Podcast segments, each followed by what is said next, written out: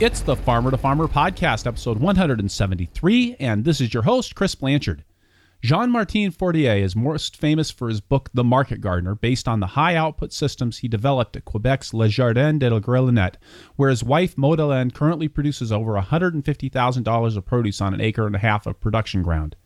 Jean Martin currently farms at La Ferme de Quatre Temps, an enlarged version of the same model on six acres of production ground, where he's been farming now for three years.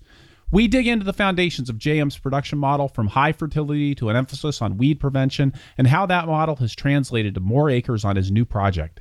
JM reflects on the changed constraints with his new farm, and we discuss the lessons that JM has learned about personnel with a much larger crew and a different role for himself within it. The Farmer to Farmer podcast is generously supported by Vermont Compost Company founded by organic crop growing professionals committed to meeting the need for high quality compost and compost based living soil mixes for certified organic plant production. VermontCompost.com. And by Local Food Marketplace, helping farms and food hubs around North America implement easy to use online ordering systems that integrate fully with a full management system for order packing, invoicing, and payment processing. Contact localfoodmarketplace.com to learn more and by High Mowing Organic Seeds, the first independently owned, farm based seed company proudly serving professional organic growers with a full line of 100% certified organic and non GMO project verified vegetable, herb, flower, and cover crop seeds. HighMowingSeeds.com slash farmer to farmer. JM Fortier, welcome back to the Farmer to Farmer podcast. Hey, Chris. I'm really happy to be back on the podcast. Thanks so much for joining me today. So, I want to start off now. The last time you were on the show was back episode 36, which was in the fall of 2015. And here we are in August. Well, by the time this goes live, it'll be August of 2018. So it's been quite a while, and you've been up to quite a bit of stuff. But can you give me kind of the background of the two different farms that you're involved in right now? Yeah. So the story goes that I've been farming at my home farm since 2004 at La Grelinette. So there's that's where we have an acre and a half under cultivation, my wife and I. And in 2015, I was approached to start another project here in the province of Quebec. This farm is the farm that I'm, I'm working out now on full time. It's a really big farm. There's animals, there's chickens for eggs, there's pigs in the forest, and there's cows, and there's a six acre market garden, which is really designed pretty much the way my home farm was, but it's just bigger. And I've been running this farm here for the last four years. So this is already my fourth season running this project. And this farm was initiated by a very wealthy business person that wanted to create a farm that would be an alternative to what farming is today here in Quebec and he wanted to create a farm that was more holistic and that was more ecological and he wanted me to be behind that project and I decided to jump on board and it allowed me to, you know, develop my skills and work on designs and it's an experimental farm so we're doing a lot of interesting stuff and training more people to be successful farmers. So that's what I've been doing the last four seasons. So you your model for farming, can we talk a little bit about your setup on the one and a half acres on the home farm, Le, Le Jardin de la Grelinette?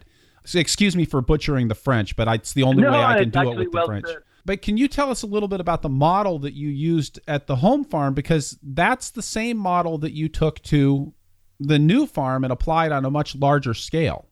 Yeah. So the home farm, like Grelinette, what it is, is it's a really it's a market garden. So on small acreage, we work on permanent raised beds, and we use we don't have a tractor on that farm. We use a walk behind tractor, and all the beds are laid out in in 100 foot beds, and they're all divided in field blocks. And we use hand tools, but really tight spacing. So, you know, on 30 inch bed systems, we'll have three, four, five, six, 12 rows per bed. So everything is really close and we're doing multiple crops on one bed on a given season. So one crop is harvested, it's replaced by another, and then replaced by another. So we're multi-cropping each bed, and you know that's the model that that we've been working with for quite a long time, and that's pretty much what I described in, in, in my book, The Market Gardener.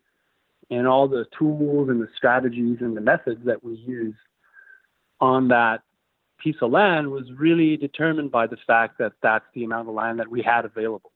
So really the land constraint drove us to look at alternative ways of growing more veggies. In the end, we were lucky. We found some really neat ways to do things to get really efficient, and our farm became quite successful really, really fast. Yeah, that's in a nutshell. That's pretty much what we do on that home farm. And and the farm hasn't grown in size through all these years, so it's almost 14 years now.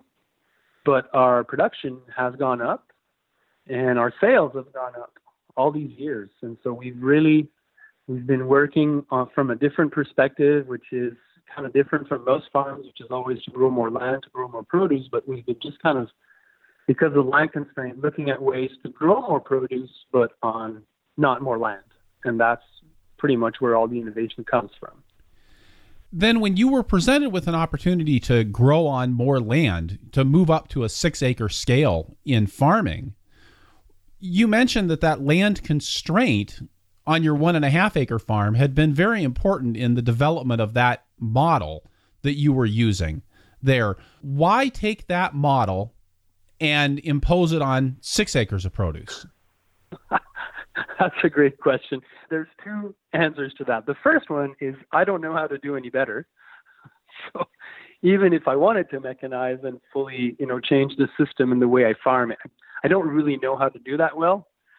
So I'm kind of stuck with my framework. But the other reason, and that's joke aside, is really because that piece of ground, the reason why I wanted to do this project here is because it allowed me to train more people. Because I've always been interested in that. And, you know, from the start of my home farm, you know, I think four or five years into our, after our debuts, we already kind of having interns on the farm and a lot of them went on to start successful market gardens on their own and but it's only two people per year so i thought you know what if i could do eight or ten people per year you know teaching them the same methods growing on small acreage but then i needed to have a bigger campus and instead of just changing the system we just kind of multiplied the number of blocks so all the beds are standardized the same 100 foot beds we're using the same tools strategies spacing but we're just producing a lot more and we're a bigger team.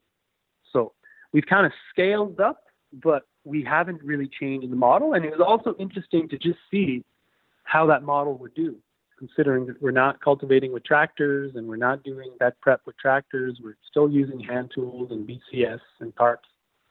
And I can say that so far, so good. I think this experiment here that we're running is, again, proving the point that on this farm, again, the tractor is not an essential component of, of the success of this farm, even though we're producing a lot of veggies per week. So, really, the choice not to go with a tractor, because I can see where a tractor would make a lot of things a little bit easier on the new farm. I mean, just with the sheer amount of ground that you have to cover, doing it on four wheels and a tractor seat, I think undoubtedly would be a little bit easier than doing it with a two wheeled walk behind tractor. So, that choice not to do that is really more of a training choice than it is a choice of of the ideal model to follow at six acres of vegetables. Is that fair to say?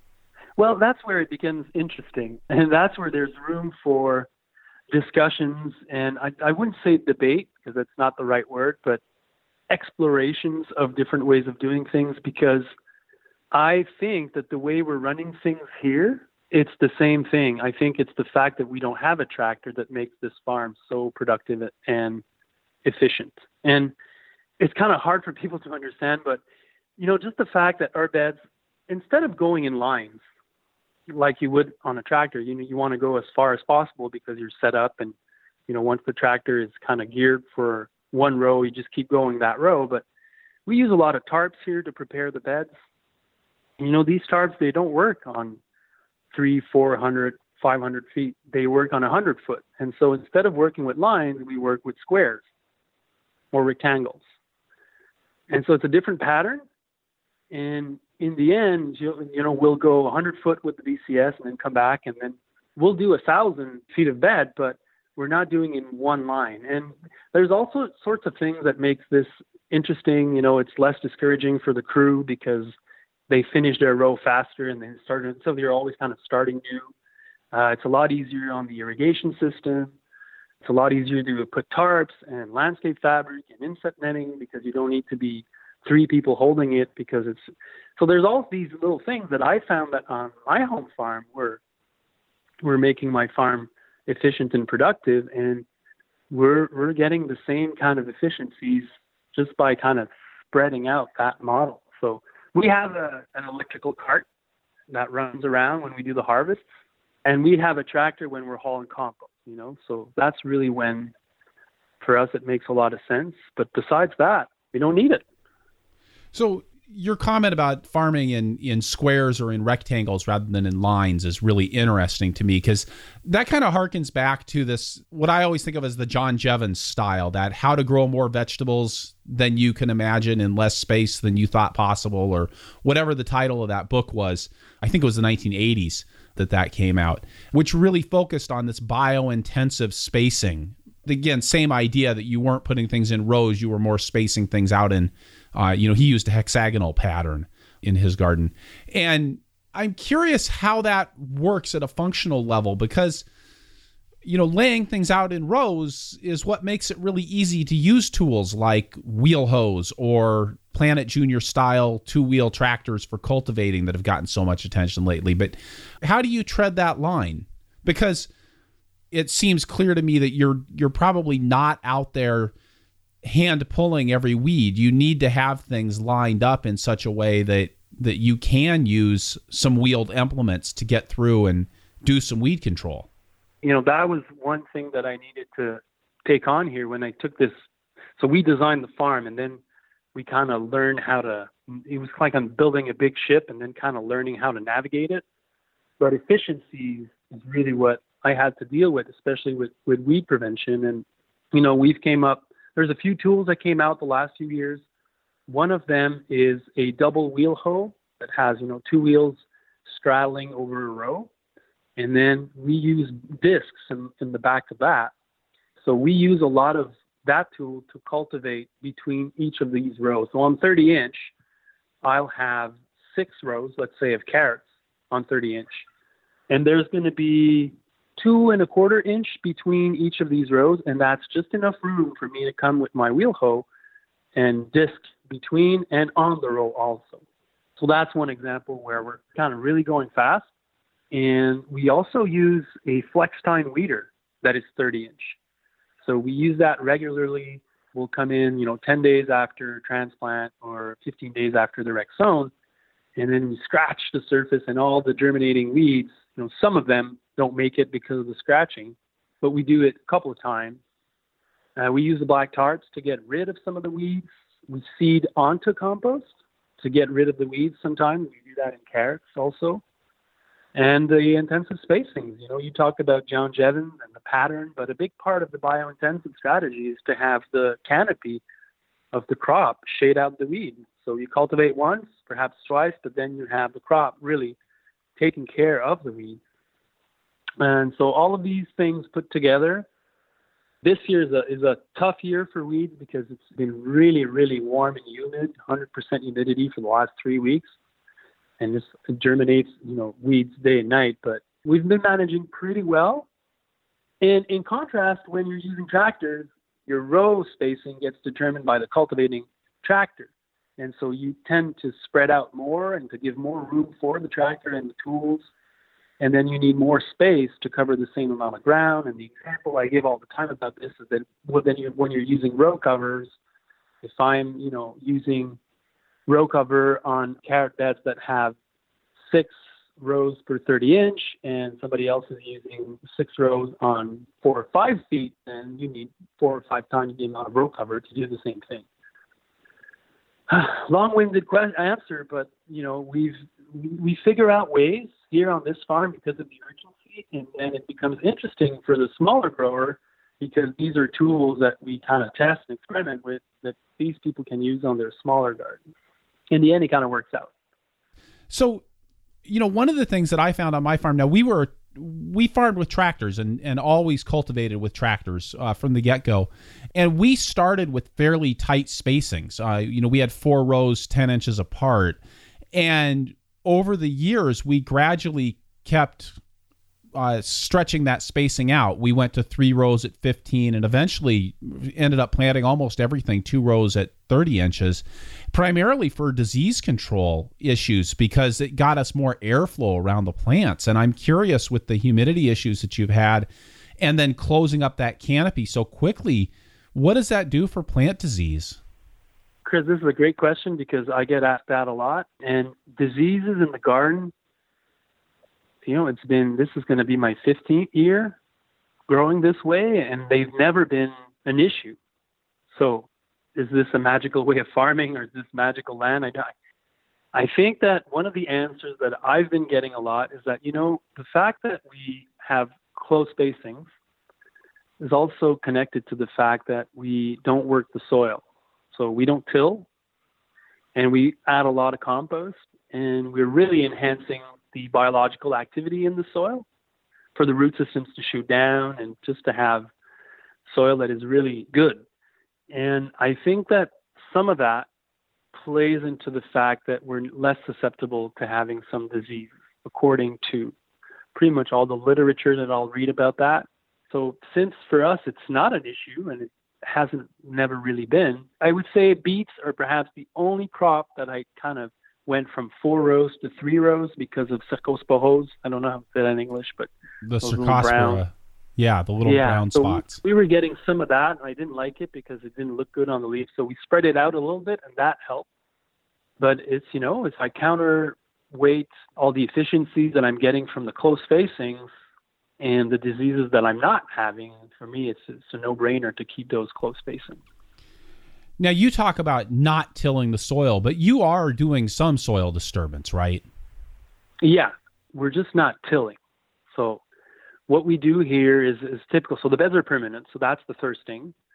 And once we want to clear a bed, if it's there's a cover crop or a crop residue or it's really messy, we'll probably mow it down using a flail mower and then put a black tarp over it for one, two, three weeks. And then the tarps, they just kind of by the absence of light and by the fact that you're kind of mulching what's there, you just create clean slates. And then we remove the tarps and then we start again. And so we'll put our amendments, we'll broad fork when we're doing deep root systems. So that's disturbance if you want, but a broad fork is really gentle with the soil. It doesn't invert the layers. It doesn't kill the earthworms. It does.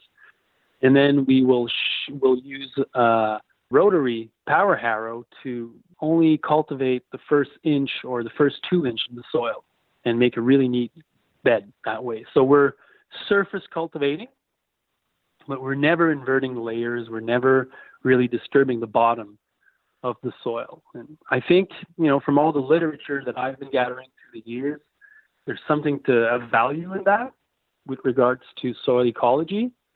And what I've seen on my home farm, not yet on this farm that I'm at now, but after all these years of being really gentle with the soil, we have soil that is really, really loose and really beautiful, and it gives beautiful crops. And it's also amended with a lot of compost over the years. Karl Hammer from Vermont Compost Company made a comment to me he that he can tell when somebody in his who's buying compost from them is following your methods because of just how much compost they're buying. How much compost are you putting on per acre or per bed? Yeah, he he should send me perks or something. He's a great guy, and I, I wish I could use his compost, but I'm in Canada, and that's a there's an issue there. But you know, I I don't give out recommendations to people because I don't want to be responsible. But the way we've done things here is, you know, on a hundred foot bed, when we started, we were doing from six to eight wheelbarrows per bed, which is about 40 to 60 tons per acre. But then that compost is not applied everywhere all the time. So we had a on my home farm we have a crop rotation where we have 10 field blocks and five field blocks out of 10 get compost. And so each bed gets a lot of compost, but every two year. And so it's a lot, but on the overall of the farm, it's not that much. And what I've observed is that when you put a lot in the first few years, it helps because then you're building the biology, you're building the soil structure, you're putting a lot of nutrients into the soil that it's going to be there for a few years. And what we've done is at one point we've put less and less, and you know for a couple of years we went without putting compost.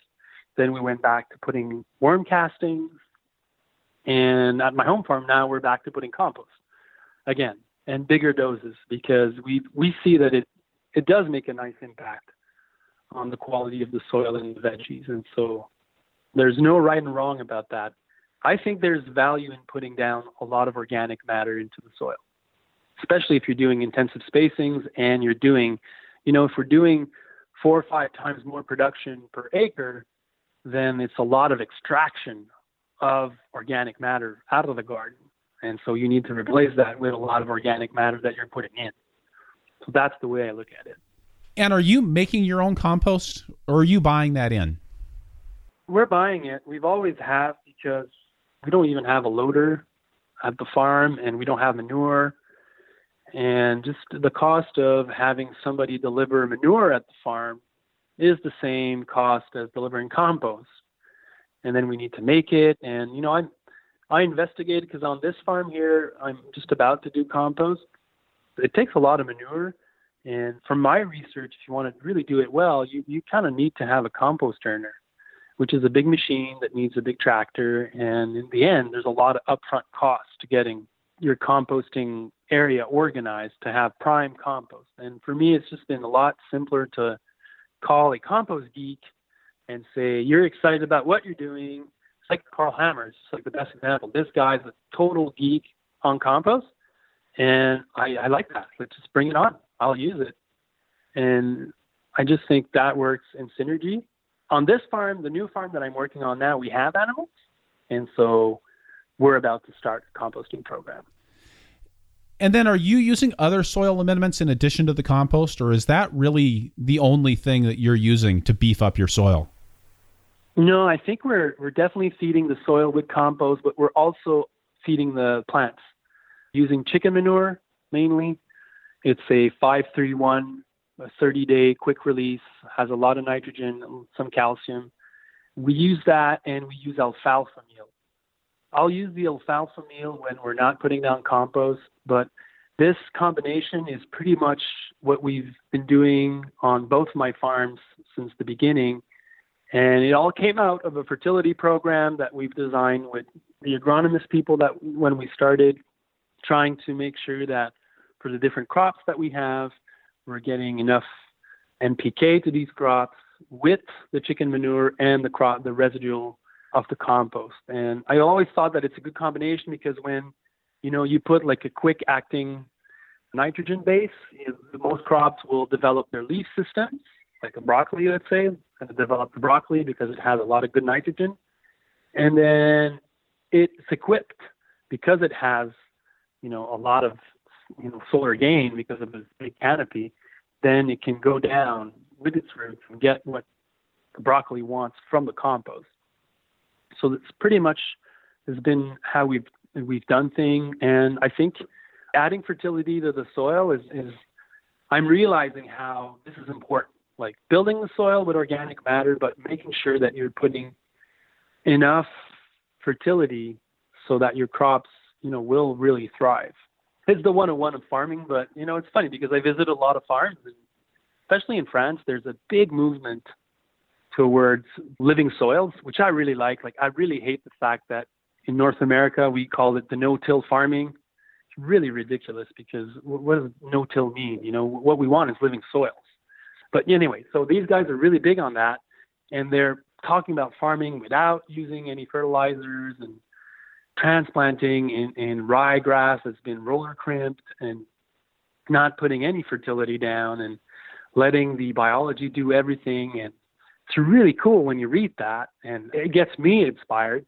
But every time I visit one of these farms, the vegetables are all yellow, and you really see that something's lacking there.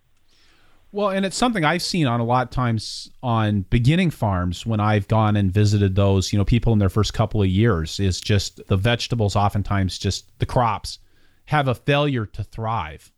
You know, and it's clear that they aren't getting what they need, whether that's nutrients or water or or what have you, but that they just things are stunted. And then, of course, once you don't have enough to optimize the performance of the plants that you want, your crop plants, then everything else just kind of goes to hell in a handbasket because they can't compete against the weeds. And then your harvest takes longer because you're picking substandard crops and trying to, you know, get the yellow leaves out of the cilantro and was actually one of the really important lessons that I learned really late in my farming career was I was talking to a, a, guy who does a lot of cilantro here.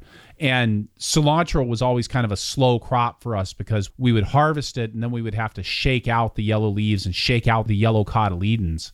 And I was talking to this guy about how fast his crew was harvesting cilantro, and he was talking about averages up over 100 bunches an hour per person.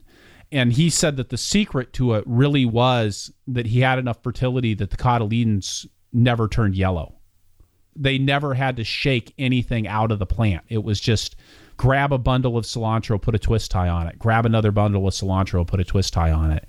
They really were able to optimize their performance in other areas of the, the farm by having really great fertility in the fields. Isn't that wonderful when a grower shares a piece of advice that changes the reality of your farm? Yes, it really is. It's really, really wonderful. I, I can imagine how this changes the whole game. And JM, you should talk a little bit about the crop mix on the new farm at, at La Ferme de Quatre Temps because back at the home farm, you're doing a CSA and a farmer's market. And so you've really got a broad diversity of crops. Whereas here on the new farm, you've really focused on a much smaller subset and really a subset that I think does require that kind of high fertility, high quality to be able to turn that into a profitable product. You're right. On my home farm, it's really a typical CSA. We have like 100 members and we do two farmers markets. So we, we want to have as much diversity as possible. And on this farm, there's a couple of things that happen. First of all, I had the, can you say that the white card, like carte blanche, we say in French, you know, I could, I could pretty much do what I wanted here, but I got kind of locked in into some financial objectives that I needed to reach at year two, three, five, and they were quite high. And so we designed the whole thing for the you know big goals of production, and so there was some pressure there to quickly produce. And also, I was because this farm is funded by somebody that's you know not a small scale farmer and does have a lot of money. I wanted to make sure that I wasn't competing with other growers with regards to CSA here in Montreal, or I, you know, I really wanted to use this farm to open up new avenues, new sales channels that weren't exploited yet to really open up the trail for others to follow. And so, restaurants, I don't know, for some reason in Montreal, there wasn't that many small growers that were catering to restaurants. And so I really focused on that the first two years. And so I just developed a program where I thought, you know what, I'll have the same produce week after week after week. So I, I so that it's easy for them to know that we're reliable some Capitan will always have Hakurei turnips, French radishes, mesclun, those mini gems. Will always have you know specific crops, and these are all crops that are high turnovers. So you plant them, and in 50 days, boom, you're planting again.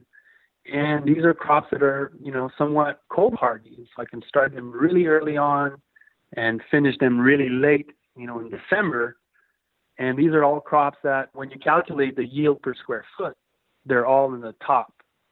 And so I really focused on that. And I, perhaps I was also hanging out a lot with the YouTube guy, Curtis Stone. You perhaps have heard about him. And so he preaches that so I kind of threw up his message listening to so many times. We went to New Zealand together, and he kind of convinced me about that. So I kind of tried it, and um, it worked. So we focused on 12 of these crops for the restaurants, and then we added other crops that we do a lot of, but not as you know. Our carrot programs we're seeding every week, radishes we're seeding every week, uh, mesclun we're seeding, transplanting every three weeks, and so there's there's a program for all these crops, and then we're we're kind of supplementing with also a lot of greenhouse production. We do a lot of heirloom tomatoes, cucumbers, bell peppers, and eggplants in heated greenhouses, and that's another big core of the farm here. Makes a lot of money too. Talk to me about that because that's a constraint that you guys had on your home farm was that you didn't do radical season extension on your home farm. You weren't into four season production because as you told me the last time we talked, you wanted to take the winters off and go surfing. Yeah. And now you you've you've really changed that up. You've got a large greenhouse range there, right? At the new place? Yeah. I don't want to say that I regret those years, but man, it used to be fun, Chris. We would take the delivery, you know, our last CSA was November 1st, and then we would bring salad mix to the grocery store for a couple more weeks, and then mid November, we were done. And then we'd start again in March. So that left us like four or five months every year. So first few years, I built my house in the winter. And, you know, one year we took the whole time to go to Mexico and surf with the kids. And, and then I wrote a book and, and then that was good because the winter months were filled with that. And then I promoted the book and that was and filled the winters with that too. And when this came along, it, it started to be more of a serious job. And so now we're there's value in kind of exploring the limits of winter production. So we're we're doing that here. And so my my years are not as loose and fun as before, but I guess I'm a bit more serious. But I, I'm going to come back to the uh, the winters off at one point. So this is temporary gig in terms of me working year round, but it's really fun. If I have the chance between not farming in the winter and farming in the winter, I prefer not to farm because it's really cold when it's below frost and you're out there harvesting. But I have to say that we've pulled off a lot of cool things on this farm and it's all been filmed and documented and it's really interesting what we've come up with. And it's been inspiring a lot of people in, in Quebec of just realizing that, okay, so season doesn't stop in October. It stops in December. So we're picking in the fields in December and it's, you know, below frost using caterpillar tunnels and then mini tunnels, crops that freeze and then they unthaw and then they're good to go. And pretty much all the same thing that Eliot and other growers have been doing in Vermont and Maine and in upstate New York. But here it's it's kind of a different thing because it's it's just a bit cooler still in Quebec. So we've been playing around and it's fun and it allows my crew to be on board more. And then we take a lot of the teaching and the more philosophical or technical aspects of farming. We deal with them in the, in the winter months. And then when it's summertime, you know, the trainees that I have here, they're just working full on in the market garden, doing 60 hours a week of planting, transplanting, cultivating, whatever. So we're, we're filling the winter months with harvests and with some prep for the next year. So in the end, it balances out pretty well. Tell me about your winter production and is it different than the summer production? Are you using anything? Is the model any different inside of the greenhouses than it is outside of the greenhouses? Well, first of all, we have really good light here in Quebec in uh, January, February, and March. So if it wasn't for the cold, things will grow. And um, so we have some bigger greenhouses, like we have one multi bay greenhouse, which is 90 by 110. And this one has a big volume of air and it doesn't freeze, even if it's not heated. So we don't heat those greenhouses in the winter, but we plant and then spinach and then radishes, turnips, all the Asian greens, Salanovas, and they grow. They grow slower, but they grow. And then our strategy is to have crops harvested uh, late February, start of March, and then we go on till December with pretty much these crops. You know, there's three months out of the year that we don't have them. And so we start in the big greenhouses before the tomatoes get in. And then we go to smaller cold houses that, again, are not heated but you know they're protected. So we seed in there in March, early March, and then we go in caterpillar tunnels that are in our fields, and then from the caterpillar tunnels we go to low tunnels, which are mini tunnels, and then we go to the field, and then in the fall it's the reverse cycle. We go from field to mini tunnel to caterpillar tunnel to cold tunnel to big house. And that's how we manage to grow eight half produce eight months out of the year, eight nine months out of the year. So it's a lot of moving things around, and that's why those short cycle crops they're so you know they're frost hardy for the main part, but also we can establish them pretty fast and go from one succession to the other. You know, I couldn't grow beans or peas like that or other crops that are longer to take because they just it wouldn't work out in my cycle. Because all these houses get replaced at one point with nightshades and crops that will appreciate having the extra heat in the late spring or in the summer, or crops like melons that will be happy not to have rain on them, and cucumbers. And then I take it with things like the nightshades and the cucurbits that you're doing in the in the greenhouses and the tunnels. They those are trellised crops and pruned and and really managed for maximum production. Yeah, they're managed like professional greenhouse suppliers would do, growers would do. And that was also for me, there was a learning curve because I, you know, I was okay in greenhouses, but I, I really needed to step up my game. So I learned a lot the last few years and it's really incredible. Like just, you know, having the systems, yes, but it's just learning the techniques of how to how to really crank it with tomatoes and cucumbers and, and doing we have eggplants that are about ten feet high. Whoa. It's incredible. Yeah. It's just like it's like a forest and you know um, we visited some professional greenhouses and then just saw what that that was like and then took some of their production plans and started to work with that and then we're figuring out how to do that. It's pretty interesting. So just give us a little bit of information about what you figured out. I mean when you talk about because again this is something i know from my own experience. It's one thing to put some tomatoes in a greenhouse and just you know sort of grow the tomatoes and it's another thing to really focus on how do I maximize production and maximize the quality of, of what I'm getting out of here. And so, what have you done to really maximize the quality and the quantity of what you're getting out of your greenhouses? What kinds of changes have you made?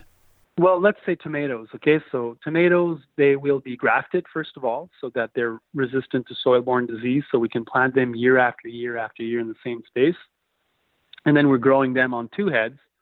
So there's two leaders and there's just one plant. So that saves a lot of space in the nursery when we start them, and also saves on seeds because so these have been hybridized so that they're resistant to diseases and you know they're really the top end of the cultivars that you can get. And okay, so they're grafted, they're on two leaders, and then they're really closely spaced. And then every week they will be trimmed and they will be they're on a wire that's eight feet high and then eventually they'll be lower and leaned and we're making sure that they're well pollinated. We're making sure that the temperatures are optimal as much as we can adjusting nighttime lowering or hiring the nighttime according to where the phase of the plant is. Is it growing fruits or is it growing you know, more leaves? Is it at the leafy stage? You know, the watering is also really well supervised with regards to outside temperatures. Is it sunny? Is it cloudy? Is it so? All these variables they're really taking seriously, and we're following procedures and guidelines, and it's just making a big, big difference with regards to yields. But it's a lot of time. So on this farm, in this the greenhouse is 90 by 110 and we're growing heirloom tomatoes on two heads. And the crew here, we're 11, and we're putting about, I would say, 100 hours per week in that house alone for the tomatoes. It's a big return, but it's a big investment in terms of time. But, you know, we're really early on. We have tomatoes at market in May, early May, and we'll have tomatoes until we rip them out in November, mid-November. So in the end, it's really worth it. JM, with that, we're going to stop here, take a quick break, get a word from a couple of sponsors, and then we'll be right back with JM Fortier from La Ferme de Quatre Temps and Les Jardins de la Grelinette up in Quebec. And then we'll be right back. Perennial support for the Farmer to Farmer podcast is provided by Vermont Compost Company, helping plants make sugar from sunshine since 1992. In the wild, where our crop plants' ancestors evolved their microbial partnerships, plants are provided with nutrients from the soil through the work of partner microbes in their employ. Wide ranging roots reach an abundant supply of nutrients and microbes, even in less than ideal conditions. And now you've gone and stuck that seed in a little tiny container, and it has to get everything it needs right there in a few cubic centimeters of soil. By providing compost based potting soils chock full of microbial partners and humus bound nutrients, Vermont Compost ensures that your plants have what they need consistently. If they're not in the ground, your plants deserve to be in Vermont compost potting soils, and you deserve the peace of mind of knowing that they are reaching their full potential while they're there. Makers of living media for organic growers since 1992. VermontCompost.com. Support's also provided by Local Food Marketplace. Are you trying to scale up without the right systems? Instead of juggling email and text orders, spreadsheets for harvest packing and delivery, and a separate invoicing system, Local Food Marketplace's software platform will help your farm automate these tasks and decrease errors with its fully integrated system for online orders, inventory management, order packing, invoicing, and payment processing. Easily configure the system for managing multiple sales channels, customer types, price levels, and delivery routes. The platform also offers lot number traceability and an option to collaboratively sell products with other producers. Contact them via their website, localfoodmarketplace.com, to schedule a free consultation on how Local Food Marketplace can help you efficiently manage customer orders from packhouse to your customer's doorstep. And we're back with JM Fortier, and I'm not going to try to say the names again because I'm not feeling up to that right now. So, JM, one of the things that you mentioned just before we went on break is you've got an 11 person crew now. And I said I wasn't going to say it, and I'm going to be stuck saying it at, at La Ferme de. And that's a lot different than what you had at your home farm, where you were working, where it was you and Maude-Hélène and two other people working there. That's a big change. I would say that of all the biggest learning curve from going from one farm to the other I would say beside the design stage, which is a big undertaking that went on here, the whole farm is designed with a lot of permaculture principles surrounding the market garden, and we can talk about later on if you want. But the crew, running a crew, learning how to deal with roles and responsibilities, and making sure that everybody's on board, and getting good teamwork and good team spirit. You know, I've put a lot of my time figuring out this and trying out innovative ways to deal with working with groups. And uh, the first thing that I kind of decided for this project was this is a big farm. Like a typical week is about $20,000 in sales of vegetables per week. So that's the outcome of what we do during a week. So it's a lot of vegetables. This so that people understand that this is there's 11 of us, 12 plus me, but this is over the top. You know, we're really producing a lot and we're doing a lot in a week, and it's a lot to manage. And the first thing that I knew that I wanted was to have somewhat of a the cohesion, and I wanted to have everybody kind of chip in with their skills and their talents, even if they're less experienced and they are here to learn. For me, learning is doing, and doing full on with your full attention and so I wanted to create a system where everybody here has a role and a responsibility and everybody's accountable. And so I've divided the crew in two. So there's the first year and the second year. And the second year, there's five key roles on the farm.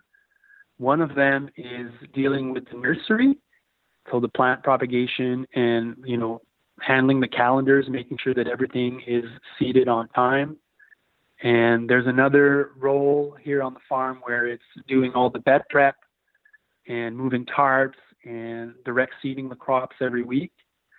There's another role that is taking care of the greenhouses, so tomatoes that are in the house, the cubes that are in the houses, dealing with that. And there's someone that's in charge of the harvest, which is two days a week, two full days where the whole crew is harvesting. So there's one person managing that and there's one person managing all of the phytoprotection, dealing with insects, calling shots on which crop needs to be cultivated, where, when, insect pressures. These are my five key staff that deal with that. And these guys, they're in charge when we're doing that. So when we're in the nursery, everybody works for Alice, which is the, the woman in charge of the nursery. So let's say we're doing Wednesday afternoon in the nursery. So she runs the crew. She tells everybody what to do, and she's the lead on that. And then Alice, when we're doing the tomato house, she will work for Nathalie, who is in charge of the tomato house. And so when we're doing that on Monday, so Nathalie's running the crew. She's deciding what everybody's going to do, where, when. She's calling shots. And it's been really, really cool to have everybody on board that way. And for me, it allows me to not have all the pressure of thinking about everything all the time and dealing with all of these variables. It's, there's so much complexity.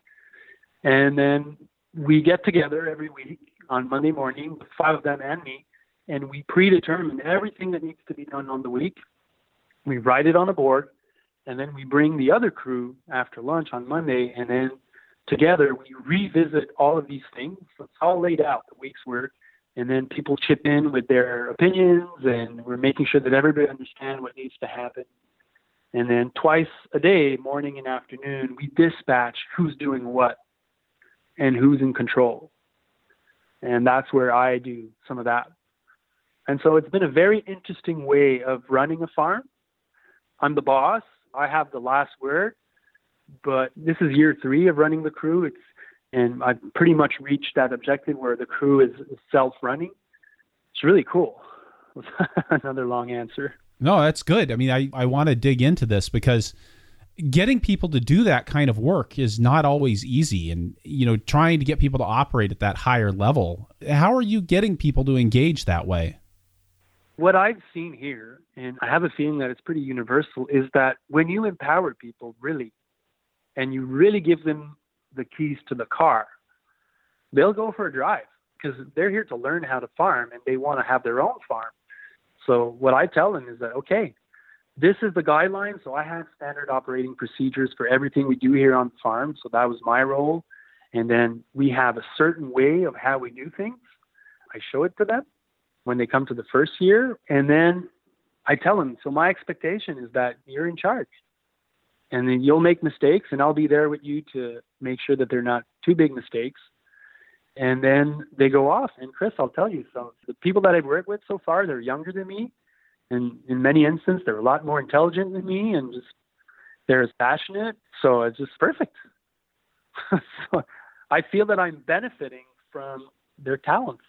And i've always kind of looked at it. I'm a hockey fan because in quebec we all follow the montreal canadiens. And i just feel that i'm kind of more of a coach on this project here that's how i'm running the crew like i'm not going to really put my skates and trying to make a difference that way i'm, I'm going to help you become a better player. So that's the role I wanted to take, and it's really been wonderful what the outcome has been.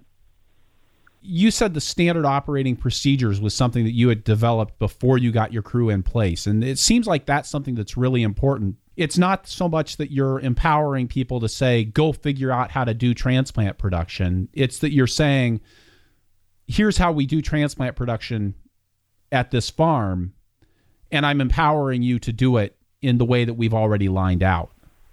Yeah, exactly. And it's very clear, and I tell them that if you want to change this, check with me first. Don't change it on the fly, and because you know my role here on this farm and on this project is figuring out the best practices of how to do all the little things on the farm. So that's what I do. I study and I I look at how we do things and I have some time to think about, okay, is this the optimal way? And I, I have the chance to visit a lot of farms around the world.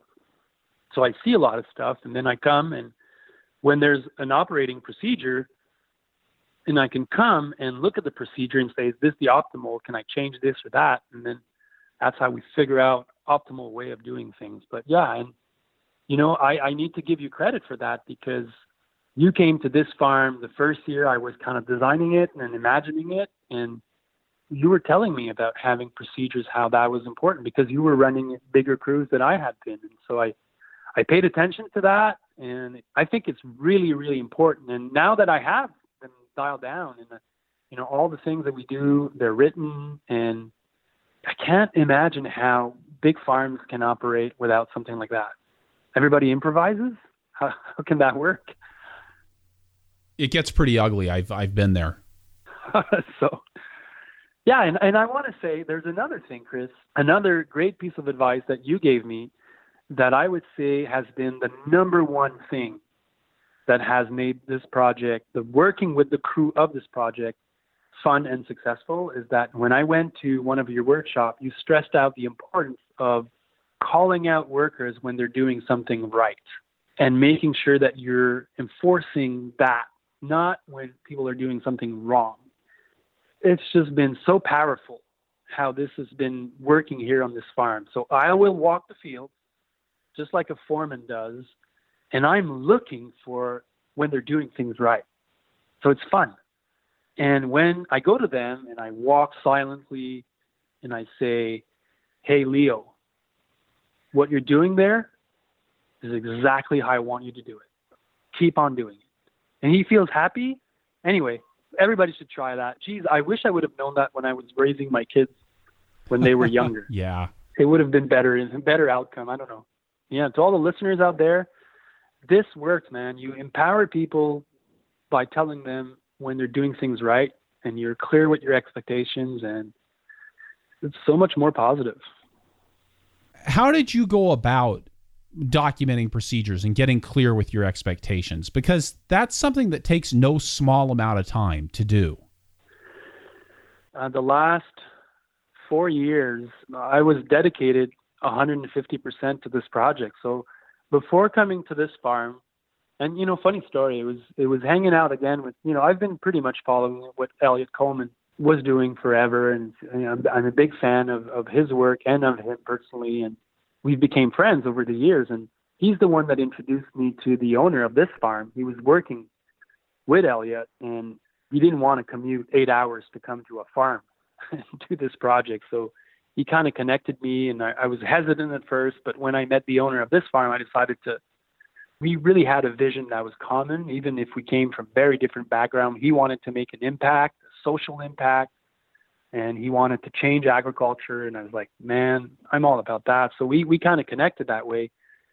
But all of the touring and all of the promoting of my book and my work and my teachings and my message of you don't need to have big acreage to start a farm that I was really passionate about. I, I needed to put that aside for a little while and focus on this project.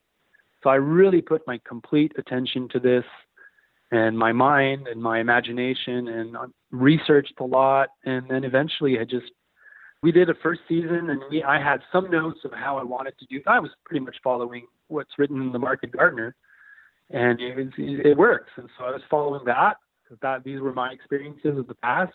But now we've, you know, I've improved a lot of that. And then a second season in the winter, I put all of that on paper. And then we worked with these protocols, making sure that they were working. And then we changed some of them for the better. And then year number three, we're pretty much set with all of these protocols. And I know they work because we repeat the same things week after week after week. And so it's a lot of researching and taking the time. And again, these winter months, they're, they're good for that. Now, are you still involved in the home farm at all? My wife runs it without me, and she says it's the best thing ever because, you know, she keeps it simple and I'm not there to kind of mess everything up because I'm always trying to do experiments and trying new tools and doing this and that. So she keeps it really simple. I think also she likes the fact that now people will recognize her work through the farm. Because before, because of the book and because of the popularity that I have, you know, we would be together and people would come up and say, "Oh man, your garden's awesome and your work is amazing." She'd be just say, "What about me? Like I'm doing all, you know, he's he's on a tour talking. I'm I'm picking the peas and the beans." And so I think that when I left the farm, a lot of that also kind of followed me here and so she never really liked the hype around the book and all of that. So she's more, she does what she wants. She keeps it simple, and she gets all the credit for the success of that farm because the farm is really successful still. She's this year her sales are one hundred and seventy thousand dollars, and she's keeping half of that as her salary. So it's pretty amazing that's really great. Has it been weird for you to make that change from being so involved? I mean, you know, on a four person crew, you're really doing a lot of the work. You're picking the beans and bunching the kale and and running the broad fork. And I imagine that's fairly different for you now in this larger operation with the larger crew and, and the role that you've described for yourself. Has that been an, a difficult transition for you? Well, I would say that not picking beans has not been so difficult. I agree. Yeah. I've never been a big fan of picking beans. So now, if I can find a way to not pick them, perhaps I will. But I want to also be with the crew. But I would say that there was a lot of changes. I commute from my farm to this farm. So it's like a 45 to an hour drive. It's, you know, there's no traffic, but still, that was very new to me. And I started farming. I was 20, 22, and now I'm now I'm 40. So you know, pretty much my whole adult life has been on my farm or on a farm when I'm there. And So now I'm commuting, and then there's a lot of pressure on this project because it needed to happen really fast. There was no models of what we've created. I, I had to really be intense, and then you know the fact that I'm working for a super wealthy business person. A lot of different growers in my community here didn't see that with a good eye, so there was a lot of gossips about that, and that affected me a lot the first year you know anybody that transitions from one situation to another there's there's growing pains but it was really stretching my comfort level because i was i was an expert at what i was doing on my home farm. And now it is like i needed to restart something totally new. And i i felt uh, like a beginner again. But i took on the challenge and i went through those pains and i i've learned so much. I'm such a better grower now you know, I feel I have so many more assets and skills set that I didn't have before. Then you know these were growing pains, and there were. I'm not totally done with them because there's still some challenges. This year is year number three of running the farm, and I was aiming to have the crew be kind of self-sufficient at year three or four, and I've achieved that this year. So you know I don't need to physically be with the crew all the time; they can self-manage but now that I've achieved that, and that was a goal, and it was a big process, and a lot of my work went into that, I realized that, oh, I want to be in the crew. Actually, I want to be picking the beans with the crew. So it's funny how, you know, sometimes you need to do something to realize that what you had, I don't know. So next year, I'm, I'm thinking about starting to running the crew again because I kind of like being outside and doing the work and finishing at 5, 5.30, feeling great because I just had a nice day and I prefer that to having meetings and working with contractors and the excavation guys and just making phone calls. Is, yeah, picking beans is not my favorite, but you know, I'll pick the carrots. you mentioned that when you were designing the farm that that was a real challenge for you and something that really pushed your limits and and that you were trying to follow some permaculture principles when you were putting together the farm design. So, can you talk to us a little bit more about the design of this new farm? Yeah. So, I would say for like three or four years, I traveled a lot presenting my work and my book around the world. And a lot of the people that would come out to these workshops were people that were interested in permaculture. And so I've met a lot of people from the permaculture community and a lot of great teachers and a lot of great presentations about permaculture and design. And so when I had the opportunity to start this project, I really wanted to integrate some of that into how the farm was built. Long story short, one of the things that we did was we're working with field blocks, and all the field blocks are standardized in length. So they're all 40 by 100, and there's 40 of these field blocks on the farm. But all the field blocks are surrounded by flowering hedgerows that are attracting beneficial insects. There's a lot of bird houses in those hedgerows. These hedgerows are also acting as windbreaks. And so we've created a lot of these enclaves where the crops are belted by a lot of natural habitats. Created a lot of dry creeks for the water runoff that goes into ponds and these create habitats for toads and for snakes, non-venomous snakes that eat the mice here. And so we've created a lot of little habitats, and it was all designed on paper with all of this landscaping features included in the market garden. And so we're doing it's really beautiful. If people look up, they go on your website and they'll see the website of, of this farm and they'll see pictures. It's really, really beautiful. But it was also trying to see if we could get an ecosystemic approach to pest management by building all of this biodiversity on this farm. Could it be that we wouldn't need to rely on insect nets or on pesticides? And because this is an experimental farm and I had the means to do what I wanted, we went full on with that. And I, I was inspired by how farms were in France before. I have a lot of old books of how farms were were in France, market gardens in France, and there was always these hedgerows, these flowering hedgerows, and I wanted to reestablish those. And so far, so this is year year number four of when these were planted. They're really beautiful. I'm looking at them now. We have the agronomist from the governments that are there measuring every week. They come and measure the insect pressures, and it's really funny. They have uh, vacuums where they're sucking the bugs in, and they're doing all these research to see if if this makes a difference or not. But I'm still using the nets so far because I'm always kind of scared of. Uh, I haven't made the jump yet. I think it's one of the really hard things with doing biological pest control in a or ecological pest control in a market garden situation is that the the tolerances for damage in the crops is is really low because it's such a visual marketplace. It's not a you know, if you're growing corn, right, and you take a 10% yield hit, but you save on pesticides or you save on pest control activities, then that's good and it's easy, you know, because nobody's judging the quality of your corn plant. What you're really looking at is a yield situation. And whereas, you know, for you, if you've got a worm in your broccoli, one worm is really unacceptable. And it's not a whole lot different than having a hundred worms. Yeah, flea beetles, they're really hard to keep in check. But, you know, I think there's a lot of value in that. And the fact that we're trying this, and I, and I think there's a bright future for this. It's about figuring out how. It's hard to discuss this with the perhaps people listening to this not having seen this farm and what these hedgerows look like.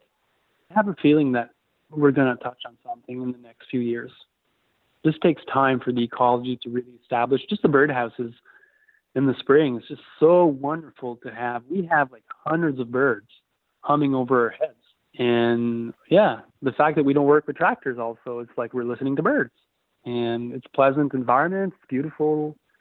I think all of this in the end creates an experience that is relevant to farming it is our working space. It's our working conditions. It's like if you're in a factory and there's AC or there's not AC or the walls are nicely painted and there's nice music or not. This makes a difference in factories and on farms. We rarely look at our farms in terms of is it beautiful? Is it interesting to be in it? How's my washing station? Is it ergonomic? Is it efficient? So all of this, I've really put a lot of my time to that here, and I think it makes a difference. With these perennial beneficial insect hedgerows that you've put in, and you've got them, you know, there's a lot of them on your farm. How are you managing weed control in those? I'm not. You're not. Okay. Tell me about that because don't you end up with thistle seeds? Yeah, they do come up that I leave them. I trim them using a weed whacker. So I'll just come and it's like a a wall of weed whacking and I'll just trim everything down you know, to cut the edge uh, to make sure that they're straight. But they were planted on, when we did those, there was some extra soil that was added for the berming. And then there was cardboard. And then the plants were planted through the cardboard. And the soil was weed free soil, it was landscaping soil. And then the cardboard, and then they put ramial wood chip or wood chips over that. And then they seeded clover over that. So there's you know there's a pretty good space, and then they're taking all the space. So there's not that many weeds that are popping through them, but the ones that are are, I just leave them. It's just I can't deal with that. It's it would be too much, and I don't think it's a problem. You used permaculture principles in in designing the farm. Would you advertise La Ferme de Quatre Temps as being a permaculture operation?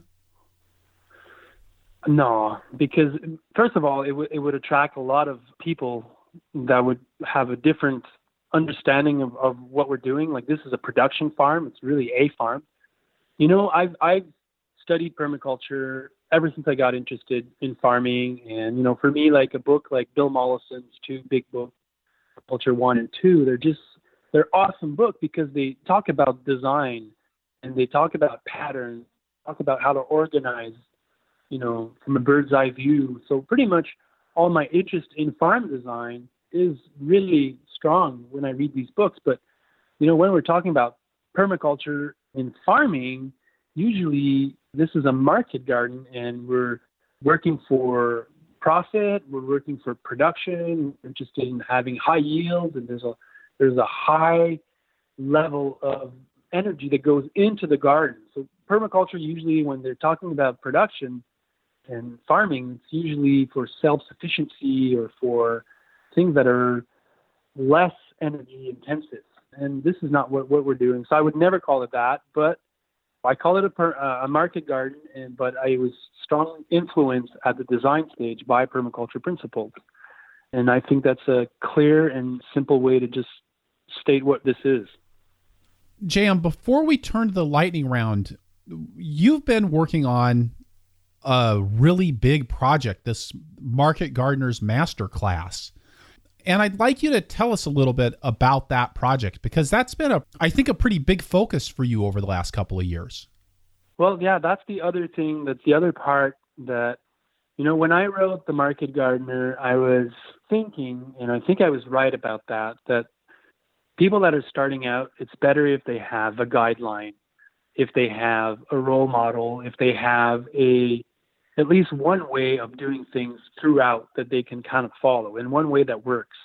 And and that's how I wrote my book and that was my intention because you know farm farms and farms and farmers and contexts were all different and there's different ways to skin a cat. You'll hear that all all the time, but actually it's a lot easier to just find one person that will teach you how to do things from start to finish and that's a method.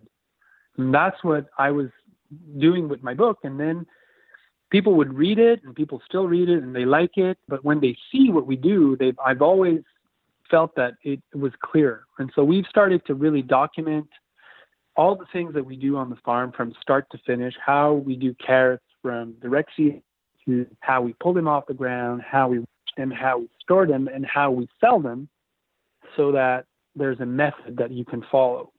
And so I've been documenting that for all the veggies and explaining in videos and in text all of the different strategies that we use on the farm about how to grow things. And I feel that I have some workers here that I'm teaching these methods. There's 10 of them. It used to be two, so it's better, but why not why not a thousand? So that's my intention there. And the course is doing really well. There's 800 students from 45 different countries it's a really nice ecosystem. There's a lot of people interacting. There's peer groups, and it's just for me, it's a great way to keep on um, passing down what I know and how I think things can be done to help others. And uh, I can change and edit. It's the big difference with books.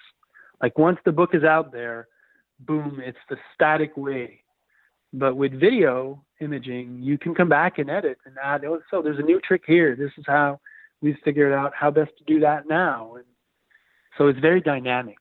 It's been an exciting project. And if people want to check it out, they can look on, on your website. I want to give you guys, a, the, the listeners, a, a discount and a promo code for the class, and so they can check that out. All right. And so that promo code is Farmer to Farmer Podcast. It's all one word. And it's my understanding, JM, that right now enrollment's not open, but it's going to reopen at the end of September, right? Yeah, we're doing so because we want to keep this at a level where people can connect. We have cohorts. So there's going to be four cohorts per year, and so you sign up. It's like when you go to you know university, you register at X date, and then your class starts at that date. So that's how we've set it up.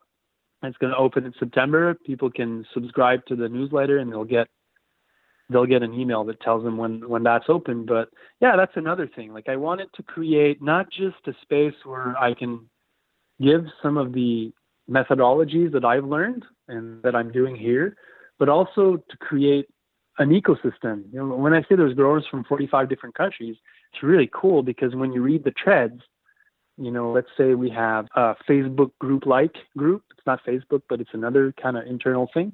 It's really interesting to read the perspectives and the different things from people growing in Croatia, people growing in France, people growing in Patagonia.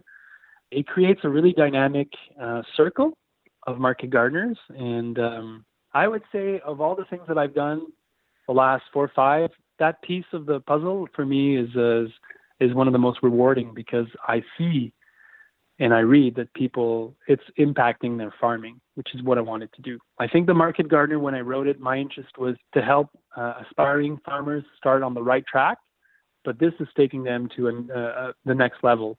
You know, teaching best practice on each of the crops. JM, with that, we're going to turn to our lightning round, but first we're going to get a quick word from one more sponsor. This lightning round is brought to you by High Mowing Organic Seeds. When your livelihood depends on the quality of your seeds, be confident in your investment. When you grow organically, you need to know that your seeds are selected to perform in organic conditions. High Mowing offers professional quality seeds grown by organic farmers for organic farmers.